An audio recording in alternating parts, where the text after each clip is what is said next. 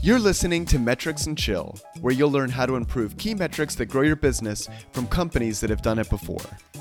In this episode, I got to sit down with Pete Lorenko, head of marketing at Alyce, to talk about how they have managed to generate 70% of qualified pipeline, or total booked revenue, through inbound, namely through their website. You'll learn how Pete focuses his marketing team's efforts around one or two big bets that he makes, and then how he uses leading indicators to validate that these bets are working. You'll also learn the step by step process he took to dramatically increasing their inbound qualified pipeline. Honestly, Pete shared so much it's hard to even summarize here, so I really hope you enjoy it and get a ton of value out of this episode. All right, so I'm super excited to be joined on the podcast today by Pete Lorenko. Uh, this is, I'm calling it now, this is going to be, I'm new to hosting the show, but this is going to be one of my favorite episodes because Pete uh, is not just a brilliant marketer, but a friend. He's someone who's helped me a lot in my uh, career journey. Um, I'm looking forward to continuing to see where he goes and uh, super excited to have him share a little bit more today. So, Pete, thanks so much again for joining today. No, thanks, Jeremiah. I'm, I'm excited. Thank you for the opportunity to share the space with you and, and the audience. So, looking forward to it. Awesome. Uh, okay, so your logo, I mean, I see it everywhere. Uh, your company's logo everywhere. You guys are doing a great job with it. But for those who are not familiar, uh, maybe in the B2B space, can you give like the 30 second elevator pitch for Alyce? What's like, what's Alyce all about for people who don't know? Yeah, yeah, yeah. Um, so Alyce provides a better way to do outbound marketing using corporate gifting, swag, and direct mail. And there's, by the way, some amazing options in this space. It's still, I would argue, more in the infancy in terms of maturity as a uh, marketing technology. But really, the way we view it, our unique point of view, is the common approach to outbound is sending unwanted touches. By the way, like gross word. yeah, and, and, and treating each of these touch points as a transaction, meaning like I'm sending you something to get you to commit to doing something in return.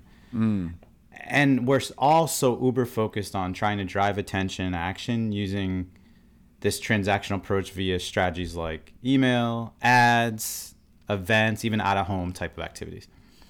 And as you know, Jeremiah, and most most likely everyone, we're all opting out at, at higher rates than, than ever before.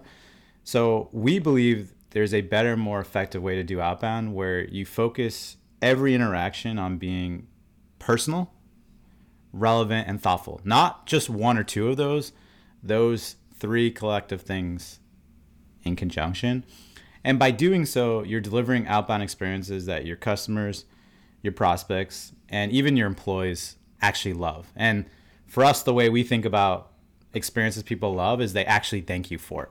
So, for mm-hmm. example, when you send a thoughtful gift, when you send a gift that's thoughtful and it's personal, and it's relevant to what people care about and, and have a passion around, we get a lot of thank yous for that. And, and a lot of people utilize gifting at the right time, get thanked. And that's that's our definition, that's our viewpoint about the value of what Alyce can offer and how it can help uh, B2B organizations elevate their outbound marketing. So I love it. That's awesome. Totally agree with you. And uh, I also agree that touches is a gross word.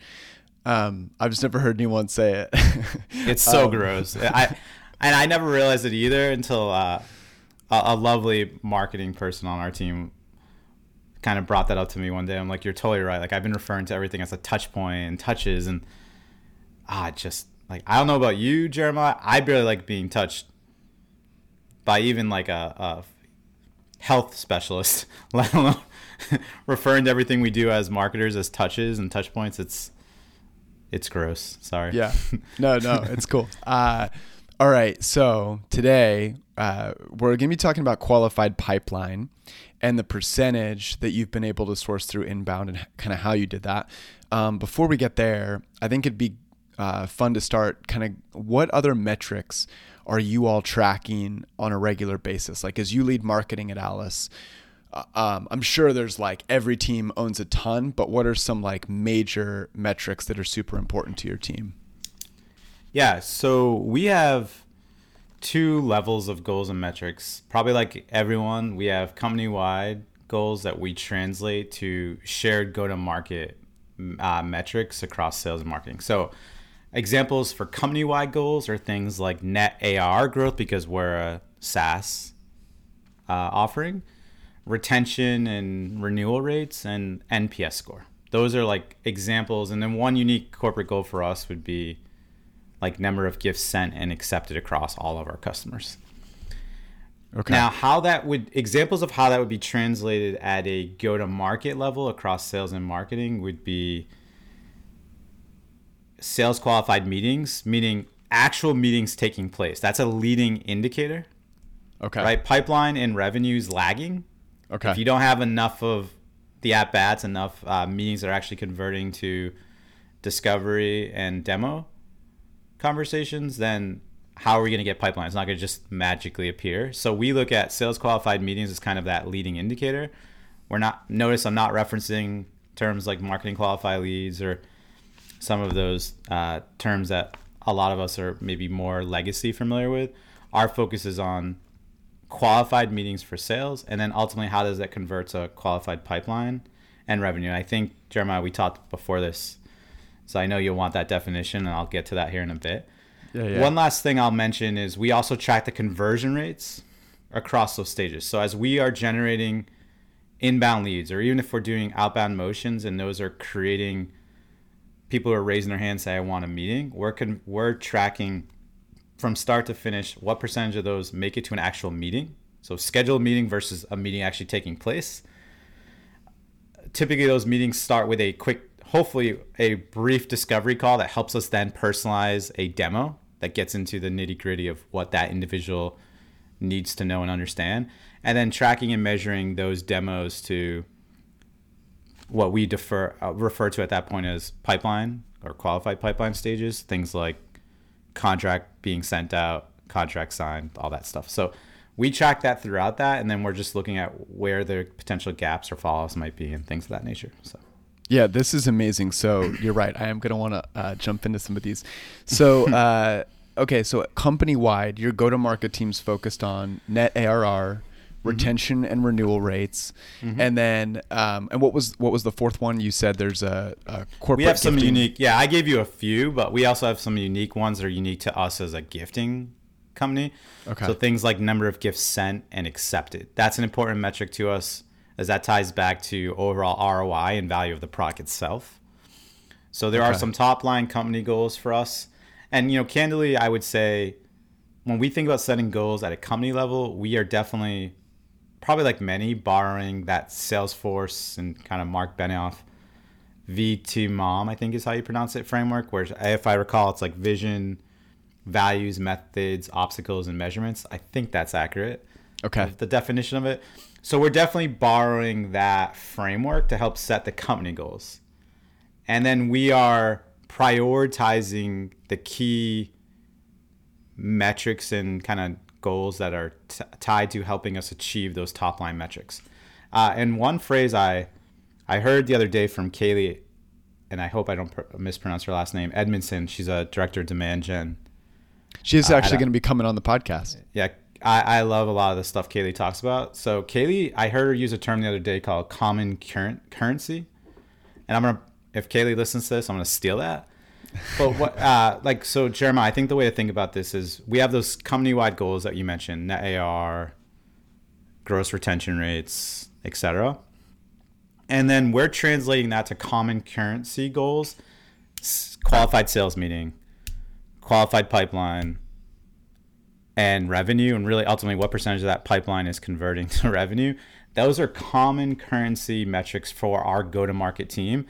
We're all speaking the same language. We're all aligned on those are the metrics that we care about because if we achieve those respective measurements, then we are in a higher likelihood of achieving our ultimate goals as a company. So that's think of it in its simplest terms of what are those and again kudos to kaylee what are those common currencies that the organization cares about both at the corp company level and at those kind of individual go to market team levels for us it's those three things as a sales and marketing team and then our entire language everything we do the way we prioritize focus ties back to how does this contribute or not contribute to those common currencies if you will So basically, the goals serve as like the horse blinders that like whether a project is is Mm-hmm. within or without a scope. Like, hey, this either contributes to the goal, and and are these Yeah. um, are are these being like how often are you looking at these metrics, and are- are you looking at them as individual siloed teams within the greater go to market team, or is the go to market team all together looking at this, and how frequently are you kind of all like how transparently are you all kind of taking ownership and looking at this, or how does that break down? Yeah, yeah, yeah. It's a good question. Um, loaded question. so I would say overall, again, as a go-to-market shared marketing and sales team in, in conjunction, sometimes CS as well, we review progress against our common currency goals, if you will, or those three metrics I mentioned on a weekly basis together. Okay. So we're tracking, you know, how many sales qualified meetings we're creating, what percentage of those are getting to demo, what is our top of the funnel conversion rates, you know, meeting to demo, then bottom of the funnel demo to closed won. And that's sort of how we measure it. Again, those are the indicators to us if we're we have the right progression in terms of both activity and volume coupled with quality and how that quality is converting through the ultimate customer journey. And we are reviewing that on a weekly basis. We then do monthly and quarterly reviews. Like, for example, probably like everyone right now, given some of the economic uncertainty in the world, we have been working recently on reviewing quarterly performance to date and how does that quarterly review scope maybe reforecasting, reprioritization, or adjustment of some of those original kind of planned targets and goals that we had. So it's it's a combination of weekly, monthly, and quarterly, and we could get deeper, but I think that's pretty consistent for most people. Though one other thing I would add is I'm not a personal fan of meetings, so at least for the marketing team, I you know one uh, belief I have is unfiltered transparency. So for marketing, I like to distribute progress against these top line goals via video updates in our Slack channel, as opposed to like scheduling a weekly or monthly hour session where I'm just regurgitating the same metrics over and over again. So uh, my team is I don't they seem to enjoy it, but typically they are receiving video updates from me walking through like, hey, here's a overview again of the goals that we have, and here's a status and a progress check of how we're doing against those goals. And then if needed, depending on how we're trending against those, we will then when we do schedule a meeting, it's talk about barriers, obstacles, or allowing for brainstorm sessions so we can think about creative ways that we can elevate experiences or elevate results as opposed to a meeting to review performance and to inform people on performance. That for me personally is not a good use of time. So Right. Okay. So these are so these are updates that you essentially like. These are weekly video updates you're sending, just saying here are the numbers, here's how we're trending, either up or down, or like things are going well. And then if things start to not be where you want them to be, that's when you'll actually use the meeting time for a more productive like. And are people are is your team invited to sort of like collaborate in or suggest ideas into why that might be or how how much is that like collaborate how does collaboration and how much are you as a team kind of thinking about uh you know handle like overcoming these obstacles together i guess is the right way to say it Yeah, so when we do those weekly and kind of monthly reviews as a go to market team, it's not just like me and the leader of sales or the sales directors. It's appropriate representation across customer success, sales, marketing, and even a lot of our senior leadership team. Um, that's intentional. That's to be able to first kind of make the entire organization aware of how we're progressing, but it's also to have just very honest and direct conversations around trends we're seeing, potential obstacles and barriers. If if we do identify a barrier then and there as we're reviewing performance, then we try to action against it quickly instead of just letting things foster for too long or fester. I think that's probably the better word. yeah yeah Um, conversely, for the marketing team, uh, when I do the video updates, it's again to inform. What I then do is have a weekly marketing leadership meeting with my directs where we review. We go into that that level deeper, which is just progress against prioritization, brainstorming type sessions, and addressing kind of tensions or, or challenges. That is typically how we operate, and then we'll pull in the bigger team usually more on a quarterly cadence to allow for like those brainstorming things and like that. Sometimes we do it monthly, sometimes we'll just aim for quarterly. It really just comes down to how much adjustments do we need to make in terms of adjusting campaigns or we want to get more creative we want to test a new approach. But we try to be ruthless in our prioritization. So unless there's clear indicators that we need to pivot, we tend to be focused on two or three things at a time and being just all in on those things. So for example, we're very bullish on LinkedIn and maybe TikTok in the future. We don't waste cycles on other platforms. Granted, we have the benefit of we're marketing to marketers and, and in some cases sellers. So those two channels aforementioned work really well for us. But we're not wasting endless cycles in other places, which means we just maintain that focus. And we're looking for some of those indicators like content engagement. And I gave you the top line goals. There's other indicators that we can talk about that we look at. For example, we believe in content distribution on channels like LinkedIn. So when we're sharing content, it's typically in the form of like a short video.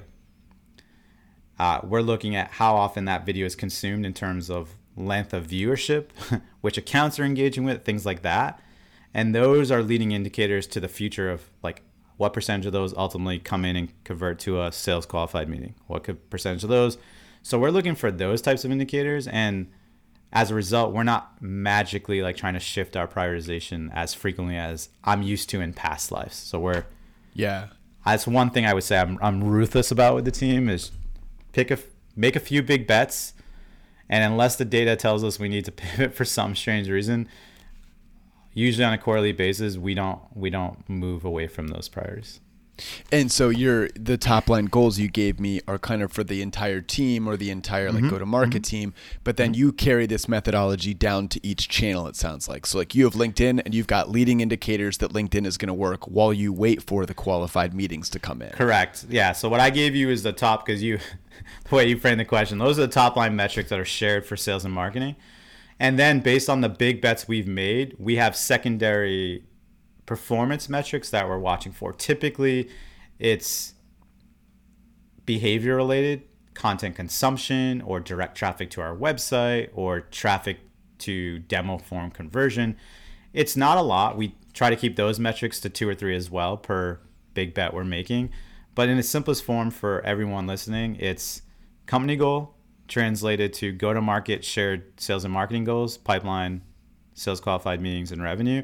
And then those are translated to a couple big bets in marketing, typically two or three. And within those big bets are some secondary metrics that we're tracking as indicators to almost if you think of it like the funnel, although I like the bow tie better, almost like a bow tie, it's those big bets as they're performing, they're feeding into those top line shared marketing and sales goals we have. And obviously, if those are performing, they feed into the company goals. So that's that's how we approach it. It's it's served us well. Um, P.S. I don't pretend to be an expert. Sorry. Um, this no, is a lot of learning it. and adjusting and and just tweaking as we go, and uh, it's it's working for us. So. Yeah, no, I love it. I think the the summary is perfect. Um, super, super helpful. Um, okay, so before we talk about how you actually like took pipeline or qualified pipeline and and we're able to get to driving 70% of it through inbound methods, namely your website. Um, how do you you mentioned this like in the first uh, i think in answering one of the earlier questions what constitutes qualified pipeline for you you said there were some like indicators that yeah. it's got to meet yeah for us qualified pipeline is when an opportunity it's really when a scheduled demo meeting takes place and we chose this metric because when deals reach this stage, we're aiming for a minimum 20% win rate from demo to close won. And the benefit of this for us is it gives us a pipeline multiplier of 5x. And that then we're able to take that multiplier and work backwards. Said in simplest terms, if you have a revenue goal of 1 million and you know based on a 20% qualified pipeline win rate that you need 5x that in pipeline. That means you need to create 5 million in pipeline.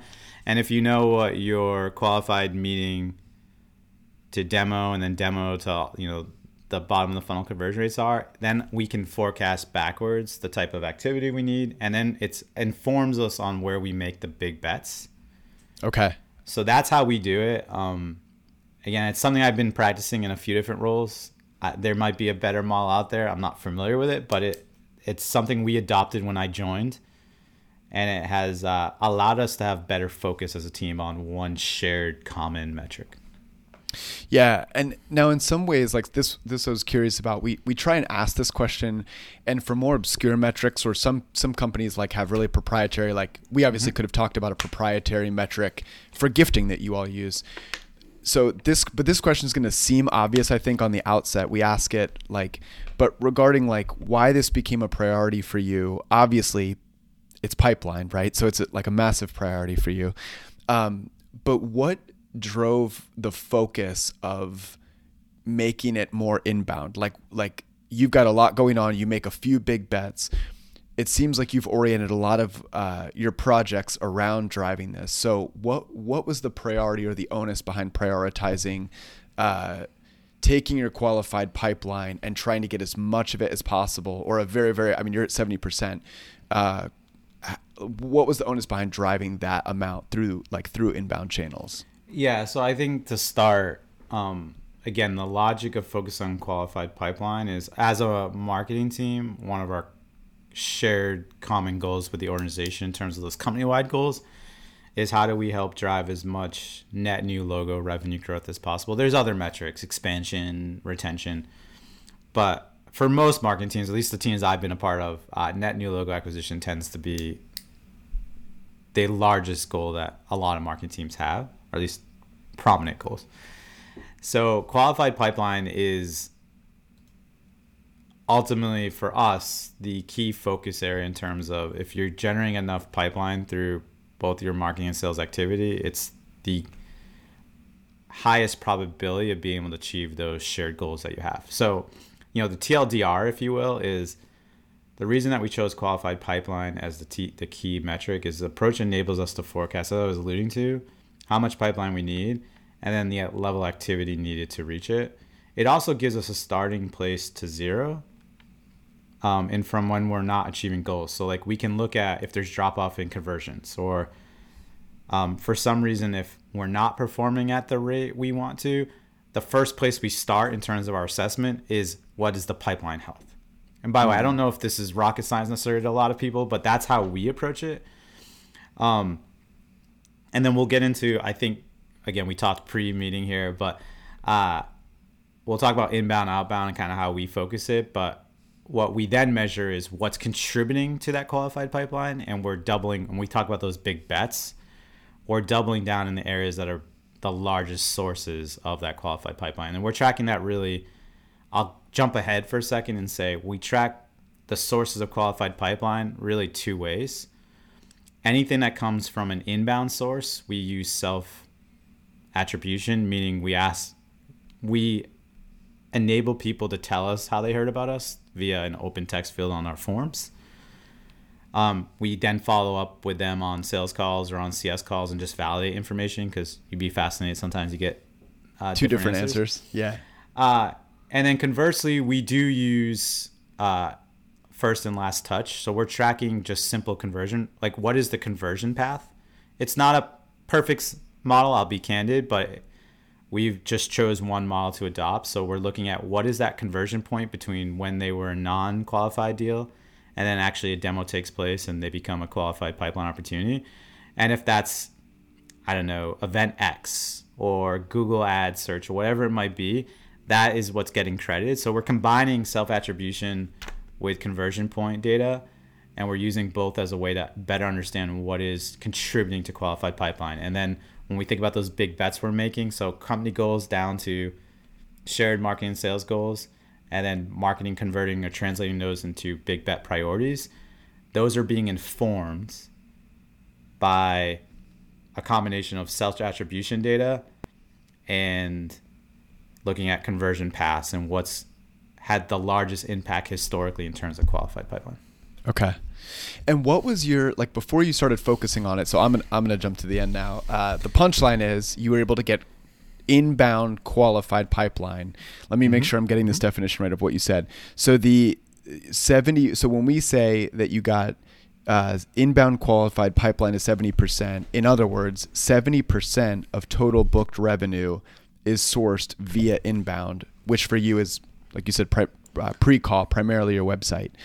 Um, Mm-hmm, mm-hmm. What was the what were the steps that you took to grow that, and what was actually let me start here. What was the what was that percentage before you took it to seventy? Uh, significantly less. I I don't recall the exact. I mean, I've been at Alyce for about a year. It Okay. it was much less than 70 although i want to give credit to a lot of the marketers and leaders before me I, I inherited a pretty good engine so i can't take full credit Sure. But um, yeah so first just to confirm uh, when we think about qualified pipeline and I, I think hopefully we're aligned on that definition now uh, right now as it stands we source 70% of total new logo pipeline and revenue via an inbound source. And those inbound sources are predominantly our website, some like intent channels like G2, and our chat platform. That's like the three kind of core areas that we're capturing these inbound demo requests. And for us, inbound, translate that to demo requests. Now, when we, I think the second part of your question is like, how have we achieved that? Um, it's really a multi-prong approach, but I'll try to like simplify them down as best I can. The first is investing in knowing our customers and our audience, which seems basic, but like I'll be upfront with everyone. I earlier in my career did a shitty job investing in getting to know customers. I was just focused on picking channels and strategies and trying to optimize for it. Been there, done it. Um, so I'd be a hypocrite if if I didn't admit that. But uh, you know, fortunately for me and my team, we're marketers marketing to marketers. So it's very often that we're on calls, sales and customer calls weekly. Uh, it's a benefit we have. Uh, this gives us insight around pain points and needs, Jeremiah, and we're able to take those insights and optimize point of view, messaging, content. We also under- get to understand like where do they spend time, what do they do, and when we start thinking about how we translate big bets for marketing, we're already at a vis- at an advantage because I don't have to guess. I'm literally getting direct feedback. Plus, I'm a marketer, so I have a, a separate advantage. It's not like I'm marketing medical Right. equipment to a doctor. The next pillar for us, and a big bet we made coming into this year, and I'll admit it's it's been a lot of work, is focused on messaging positioning. Uh, you know, one of the simplest ways in a world where it's easy to copy features and capabilities and then ultimately you get to this race of zero in terms of pricing is to come up with a unique point of view and messaging so we spent literally up to a, probably about two or three weeks ago i think give or take working on how do we differentiate alyce as a brand and what we do in our space with a unique point of view and a message and easier said than done but now that gives us a footing when we think about content and distribution and all the different things we could do as marketing, everything now rallies around that point of view. So that's kind of the second key uh, ingredient. The uh, excuse me, the third is really a combination of how do we capture or harvest existing demand for our product that already exists, people that are raising a hand or doing a relevant search on Google or whatever it might be, and how do we ultimately create new demand? And I, I think, uh, excuse me, I think where I'd start with is by saying we spend, we probably leverage about 25% of our resources and team on capturing or harvesting existing demand. And when we say like 20, 25% harvesting existing demand, think of this as strategies including using intent data to trigger uh, more targeted sales and marketing outreach. We're doing uh, retargeting via different social platforms, etc. Uh, and then like a mix of branded and non-branded pay-per-click programs, mainly for us Google for now, but you know a few other uh, platforms we're looking at as well or search engines. That's probably the high-level examples of what we're doing from a harvesting demand. The bigger bet we make is how do we create brand affinity and brand awareness for Alyce by ultimately trying to reach new customers. And really, for us, I can simplify it down and say the two main focus areas for us when we talk about creating new customers is how do we create relevant and insightful content that's valuable to our audience? and how do we distribute that content almost via like that surround sound or like surround sound is the right word but like you're surrounding your target buyers and, and accounts as uh, efficiently as you can so like when i translate where we've hedged big bets again like before i share those the benefit i've i and the team have and you know kudos to the entire team here is because we're getting self attribution insight and because we agreed to track those conversion points, we are seeing uh, where people are predominantly coming in. So, for example, our top three largest sources of inbound, believe it or not, are LinkedIn. and in some cases, not just saying LinkedIn, it's actual employees yeah. at LinkedIn being referenced. It's, um, God, I'm having a brain freeze. Is that allowed? Yeah, you're allowed um, to. Uh... it's it's LinkedIn, and that's about like forty percent or so of our inbound leads. Okay. It's uh, Google search. Believe it or not, a lot of people type in Google search as a reason. I do a laugh every time I see that though. Um, and it's the communities and events that we are investing in sponsoring, and I'll talk a little bit about that here in a second. So, really simply, in like when knowing that that's those are the data points that we see the big bets we're investing in are a combination of events. So like think micro and virtual. So a lot of people might know Alyce for the universe, like big virtual event. It's kind of like a thought leadership agnostic event we've done the last two years. That was one of the big bet investments we made to try to educate a broader audience as opposed to like pitching Alyce. Uh, we do a lot of co-marketing with a lot of uh, integration partners like a SalesLoft or uh, 6sense, etc and we invest a certain portion of our resources and, and dollars into bigger industry events for B2B marketers or sellers. And we try to get evangelists to be able to speak on podcasts, etc. That's intentional. Um, we invest in certain marketing and sales communities because that's, again, our concentrated audience. One of the focus areas that we have when we invest in communities is how do we get, how do we be able to allow those community members to experience Alyce's gifting process, whether it's as a new member you get a gift or certain milestone metrics are excuse me met in that community. How do we allow you to be able to get that gift so you can experience the product yourself? And then we have a bit of like a PLG virality. I think I said that word right. Um, P.S. Like I grew up with a speech impediment, so I have words. it's, it's not intentional, but uh, we have a bit of like a PLG motion. So like the fourth largest source or one of the other largest source of inbound for us is people who got a gift, love the experience, and then want to learn more about it for themselves. So one of the big focuses that we have with events that we do and community plays is how do we get people to actually experience gifting in the community, not just the education and insight plays. And that naturally brings people back to us long term. It's a long term bet that we're making. And then obviously, no surprise, I mentioned LinkedIn we are hedging big bets on paid and organic social. We've predominantly focused on LinkedIn. We've had a lot of success there. Uh, I think we're up to like 14,000 followers, and it's been with a lot of ups and downs uh, in terms of focus there. But we've really hedged a bet there, and and LinkedIn by far and wide across probably a lot of the other bets we made ha- is paying serious dividends, and that's a combination of the company page and encouraging employees to be more active in terms of building their own brands. And we're not asking them to pitch and promote Alyce per se, sure. just be active as a community member on LinkedIn.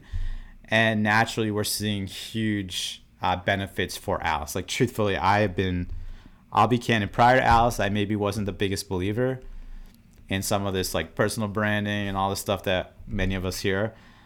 I can now, uh, with high level of confidence, tell you it does work.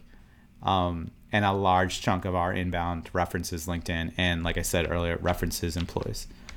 Um, so at a high level, that's sort of Jeremiah how we approach it. And like I said earlier, in terms of measurement, each of these big bets have unique measurements tied to that. So like LinkedIn, we're trying to put videos in feed. We're trying to put content in feed. We're not trying to take you off of LinkedIn. Right. So we're looking at content engagement or engagement on posts. Those are the types of leading metrics.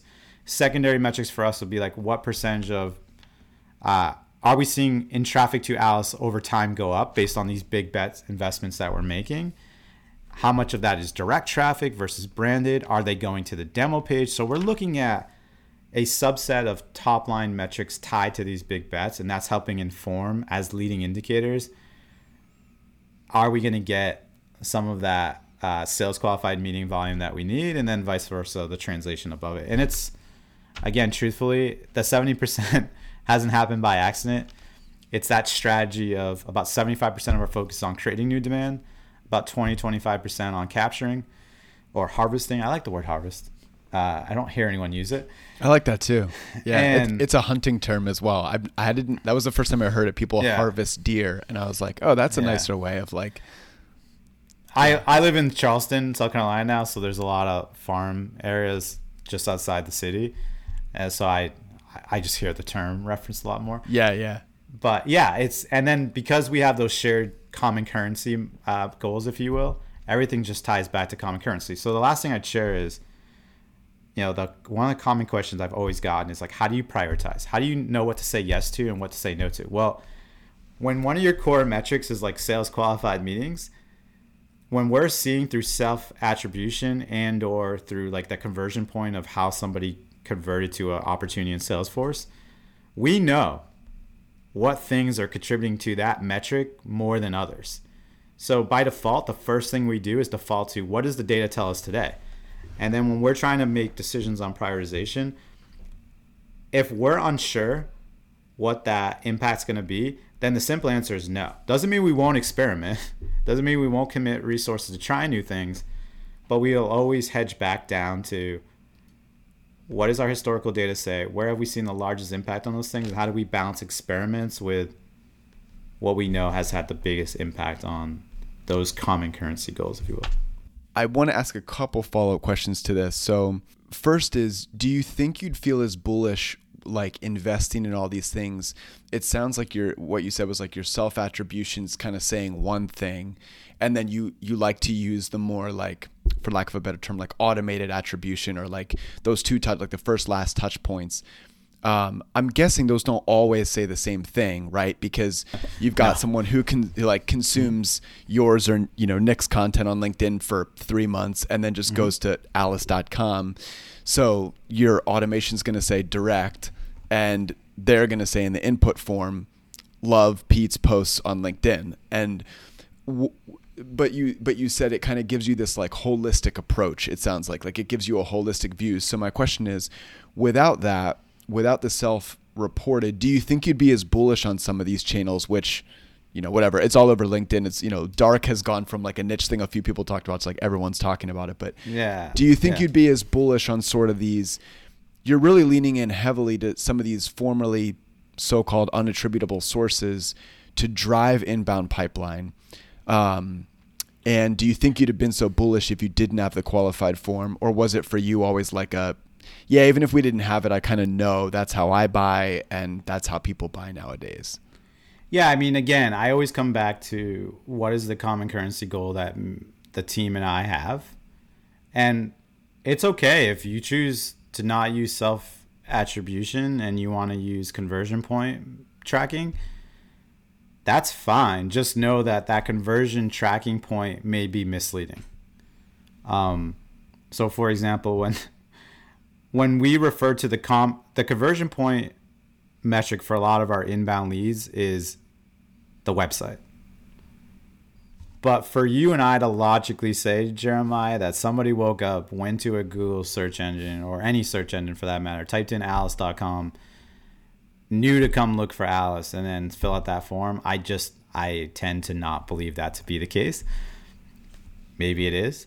Um, so there's nothing wrong with that model. I think just the danger of that is then you're guessing, as I've done in parts of my career with mixed success, candidly, around where you hedge bets and where you don't. So I like the idea of using both. And I would still remain bullish on on the decisions we're making but I would feel more confident in my model as long as I was injecting both kind of strategies into it. Like, and candidly, if we weren't benefiting as much from inbound, that's okay too. That just means more emphasis on targeted marketing, who you know having a shared definition of who we're trying to target to how do we elevate the experiences that we're trying to deliver for people? No different than inbound. I try we like to think about as a team is how do we eh, elevate any experience that a traditional customer is used to? Gifting is one easy way to amplify and elevate experiences. Uh, example would be like the common way you di- di- digest content online is like a blog or an ebook. It's like a pdf on a landing page or a website. So one like test that we've like to, to do before is like injecting a chat platform or chat bot on that asset. So then like when a certain scroll depth is met, for example, we'll try to use that chat feature as a way to promote supporting content or messaging no different than you would in the asset itself coupled with like we'll inject a gift or a gift offer like hey maybe go get coffee as you digest the rest of this content and maybe these two assets as well Wow, that's smart. like, and that. all of a sudden, you're just you're elevating a traditional experience that's gotten pretty dull and just predictable for all of us, and that's that's just the way. As I'm just for me personally, I'm trying to find ways to elevate what has become a very traditional kind of predictable model for so many of us as both buyers and marketers and sellers and that's just the mentality we have as a team. Are we perfect at it? No. Are we the best at it? I don't pretend to be. Uh, there's some teams that kick our butts in a few areas, but we kick we kick a lot of companies' butts in, in quite a few areas too. But it's with that mindset. It's how do we elevate experiences that we're all used to, um, and we look for inspiration. There are some companies doing great things, and we use them as inspiration to push ourselves to be better. Now, um, something this is something I love geeking out on. So you reference positioning and Mm-hmm. crafting your point of view and getting that out there more. I love this, right? Because you're saying effectively like where maybe before you were more forced to compete on price point or features, now you're taking you're doing the hard work of crafting like uh, the point of view that you believe about gifting or you know the the greater thing that you believe and you're sharing it i'm i'm guessing you're sharing it at various points on your website on social content on all these channels in your communities you're baking it in and then you're attracting people who agree with your point of view and all of a sudden it's like well even if you were up against three competitors who do the exact same thing at the exact same price point if you're the uh, if you're the one championing the point of view and they agree with that, you know, there's there's more alignment there. There's more um, affinity for your brand, I would think. And I'm I'm curious, like, what did what did that process look like of going through and crafting that point of view? Uh, it's hard. um, candidly, it starts with a lot of conversations. So, uh, fortunately, my team and I, again, have a benefit of being on a lot of sales and customer calls. So, we intentionally scheduled the customer calls with some really successful customers, got to understand their perspectives, good and bad, by the way. Uh, we spent a lot of time on prospect calls and we do use gong as a call recording platform so we listen to calls and we're looking for certain trends in that. Um, at that time we also had a relatively new product marketing leader who recently had joined the organization and uh, she's fantastic. Uh, her name is megan by the way. Um, but we decided to supplement megan given that she was newer. So we brought in dave gerhardt who many people probably know. And dave operated as a consultant with us just to help further refine how we think about positioning and messaging Alyce in a new and unique way. Um, and then we just started to throw things out there. So we started coming up with different ideas. We like put it on our homepage as a test. We did some winter tests. We tracked conversion rates over a certain period of time, and we were just looking for some leading indicators. And I think I think the thing I would leave this the entire group with is even the point of view we have today around outbound marketing, and there's a better way that uh, we believe everyone can do outbound marketing to drive outbound love. I don't pretend that it's a perfect message that won't likely need to be refined over time.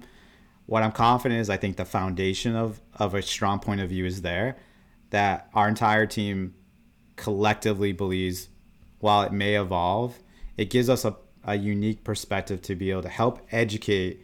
We basically have elevated the conversation beyond just being a gifting company to how do we help organizations think about all the different strategies and ways that they can deliver and elevate experiences beyond thinking about things as a channel. So how do you think about how to be more personal, more relevant, and more thoughtful in everything you do. Which, by the way, like, I don't want to speak for you, but in any engagement you have with a brand, whether it's in your personal life or in your professional life, if it checks those three boxes, I'm fairly confident you're going to have a high likelihood of having a positive belief in that brand or a or a likelihood to respond versus if it lacks personalization, it lacks relevancy, and it's not thoughtful, I'm almost certain I know what the opposite uh, belief will be. And it was very intentional. A lot of customer conversations. Dave, kudos to Dave. Uh, he was great resource for us in that area. Uh, but even that, Jeremiah, like that was intentional. We brought Dave in to help there. Right. Dave could helped us in 500 other areas. He's a fantastic marketer. Our intention was like, let's bring someone who's helped do this at a stage of a company that we're at yeah. before with a lot of success. And he became a supplement to our team so we can move faster while the team's also focusing on other things. I'm not gonna say we did it perfect. There's a lot of lessons that we could probably spend a whole another session on. I, am trying to give you like the high level, uh, but I'm very bullish on it. I've learned a ton, uh, and it's very rewarding. And you know, the last thing I would share with this group is what I believe from a point of view after going through this is if you're not alienating some people with your messaging, it probably means you didn't take a strong enough angle. Hmm. And that was like one of the things that we discussed as a team is how do we put on a, a point of view that we're going to find a lot of people that love and support it and want to share that mission with us.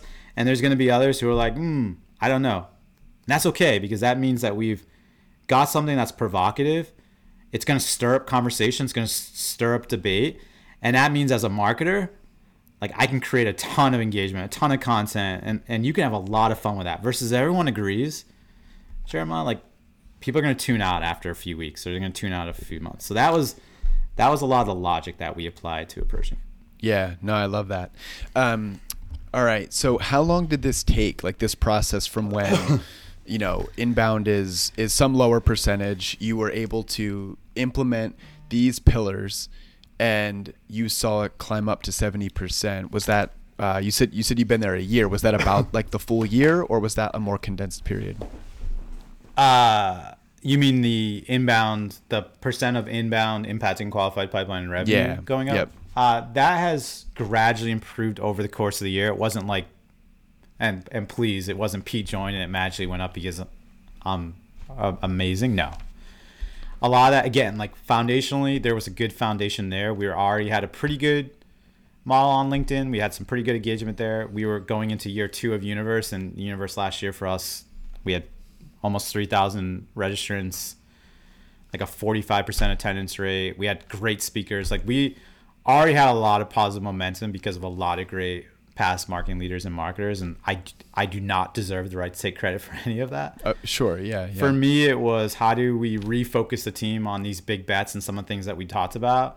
And as we've done that, we've slowly started to see the benefits of the investments that we made. Kind of like investing in your retirement, investing in the stock market.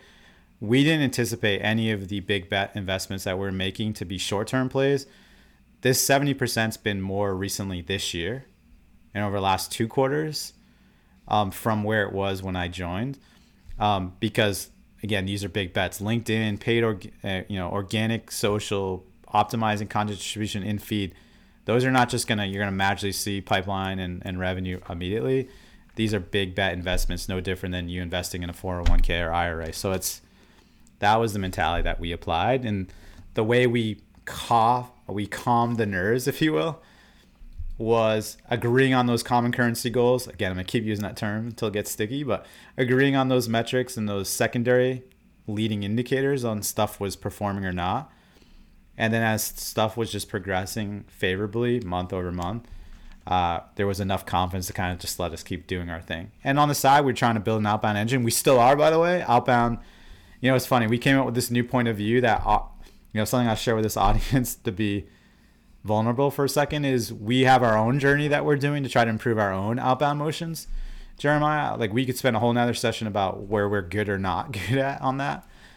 Um, but we're on our own journey about trying to supplement our inbound engine with a stronger, more predictable kind of targeted sales and marketing slash like ABM motion.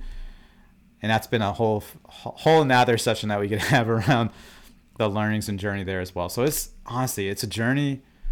We're having fun with it. We're trying to be focused on a couple big bets. We know a lot of these bets are long-term investments, and we're just staying the course. And you know, for me, I'm willing to jump on the sword. So like I say to my boss, who's the CEO all the time, like these bets are the bets I'm making on behalf of the team with the team.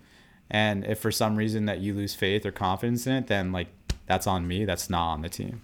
Mm. So that's also that. how I think we've built some uh, flexibility for the marketing organization, at least, to be more confident and comfortable with focusing on a few big bets as opposed to 57 things. Yeah. No, that's awesome, man. I have one more question if if you're willing to go a couple minutes over. Yeah. Um, sure. So, I I want to just kind of wrap up. I think this is uh, uh something we, you know we want to continually try and suss out on the show is what are some of the a lot of times when when you listen to people you know you get these like practical ideas or tactics to take away like oh you know uh, help scout drove uh, website conversions up by 6% or pete and al and his team at alyce you know increased uh, uh qualified pipeline you know sourced in 70% of it through inbound through these tactics a lot of the things are dependent on the brand, dependent to your point on like what's been going on the past couple years where other leaders have made investments. So transitioning away the conversation away from sort of those tactics now to like habits and disciplines. What do you think are some habit you've listed some. What do you think are some habits and disciplines the team does well that kind of keep your eye on these metrics and allow them to grow? Like you like a couple yeah, I'm yeah. thinking of is like you said you're pretty pretty focused on making a couple big bets and you're consistent about keeping the numbers in front of you and keeping these common currency numbers like aligned with the team. Are there any others besides that that you think like people could learn from? Like yeah, something the, that they can emulate yeah. yeah the foundational level is the common currency or goals or north star whatever terminology you like to use. That's the foundation. If you don't have alignment there it doesn't matter. Anything else. It's just going to fall off. It's then translating that to the big bet priorities. I think that's the thing I'm most proud of with the team is it's funny we've we've been having a few conversations internally and even despite some of the potential adjustments we might make as a company in the back half of the year, the marketing priorities are still very much consistent and aligned despite the changes we're making company wise because our big bets were just logically translated well from the other foundational stuff that we're discussing. So like from a marketing perspective, we don't have to pivot too dramatically. We might have to adjust some of the strategies or channels themselves. But in terms of like those overall big bets, there's actually almost no adjustment that we're making. So I would say the common currency to aligning on the big bets. And then really the last habit is I admitted it earlier. I'll be vulnerable. I don't pretend to be the best marketer. I don't want people to think of me as an influencer, the greatest thing. Everything I'm sharing with you is learning in the trenches and making way more mistakes than I care to admit. But hiring exceptional people. We have a small team at Alyce, but it is a kick ass team. Uh, some of the best of the best at what they do. And that just makes these things easier. Like when we have a brainstorming session, the ideas are awesome and the result of that is things like I'll pick on like G2. Uh, when we get like those seasonal G2 re- review reports that come out, you know, the common approach that most brands take is like a quick post online or something like, hey, we won five badges. Like this might seem little to people, but we always try to elevate like how we share that news. So we have a awesome video and creative person on our team who takes those and we come up with like these creative themes around – how we present the awards and the recognition that customers have sh- share on the behalf of Alyce. And even those little things go a long way in terms of building audience trust and engagement, but it's also fun for marketing. And that's kind of the last thing I would say. It's like commit to challenging status quo and having fun. Like for me personally, if I'm not challenging and trying new things, I get bored. I'm probably not going to be a good team member because I'll get negative and because I'm so transparent and direct I'm married to a seller, by the way, so like I'm naturally just direct because of her. but um, I can't hold my my feelings and emotions. I'm not a good poker player, unfortunately. So my team will probably tell you, good or bad, I just believe in in being direct and transparent with people. But the the side benefit of of that type of mindset is having a commitment to having fun, being honest and direct with people, challenging the status quo, and just being honest with yourself when you feel like you're not achieving those things. So those are some of the things that we practice and we apply to the strategy and those goals and stuff that we forementioned. Um, and if you want me to go a minute longer, I know there was a LinkedIn question that you got around how Yes. we use Alyce. I was gonna ask you off mic because you touched on it a little bit, and I didn't want to keep Yeah. you. But yeah, if you're willing, our CEO Yeah. would love to know how Alyce uses Alyce. Yeah, I'll give the basic answer first, and then I'll give like one, probably my personal favorite example. So, a couple of the, I'd say more basic or common ways we use it is first we we do use 6sense as our uh, kind of ABM and intent provider, and what we're using 6sense for is to supplement that inbound engine that we spoke about earlier. We're using 6sense to help determine like that peak intent threshold of who our best fit named or non-named accounts are, or what 6sense refers to as like a marketing qualified account. And then when one of those correct prospects is identified, our sales and marketing efforts apply that like surround outbound type of strategy or outreach to it. And we typically treat gifting not as a silver bullet. So, um, sorry, I don't want to offend anyone. I know there's a lot of hate for sending gift cards to get meetings. That is not something that we necessarily suggest. It does work for some of our customers, by the way. Uh, typically, customers with strong brands and strong market awareness tend to have more success with that than than less well-known brands. Uh, but for us, we don't typically, although we used to, we definitely tested it. There was a time where we would send gifts or gift cards or stuff very early in the sales process. Now we basically use 6sense and intent data to help us better know when we believe gifting could be woven in as part of a larger mix of strategies and tactics we're using to try to engage accounts. So that would be one example. Think of it like weaving gifting into a omni-channel approach where we're using gifting as an amplifier to the emails, the events and stuff that we're sending to people. And gifting is the, the the icing on the cake, if you will. It's not the transactional. Here's a gift, Jeremiah, to take a meeting with a sales rep. Right. The other common way we use it is when deals get stuck. So deals gone dark, caught in procurement, red lines. We've all lived the red line. God bless all the legal teams out there.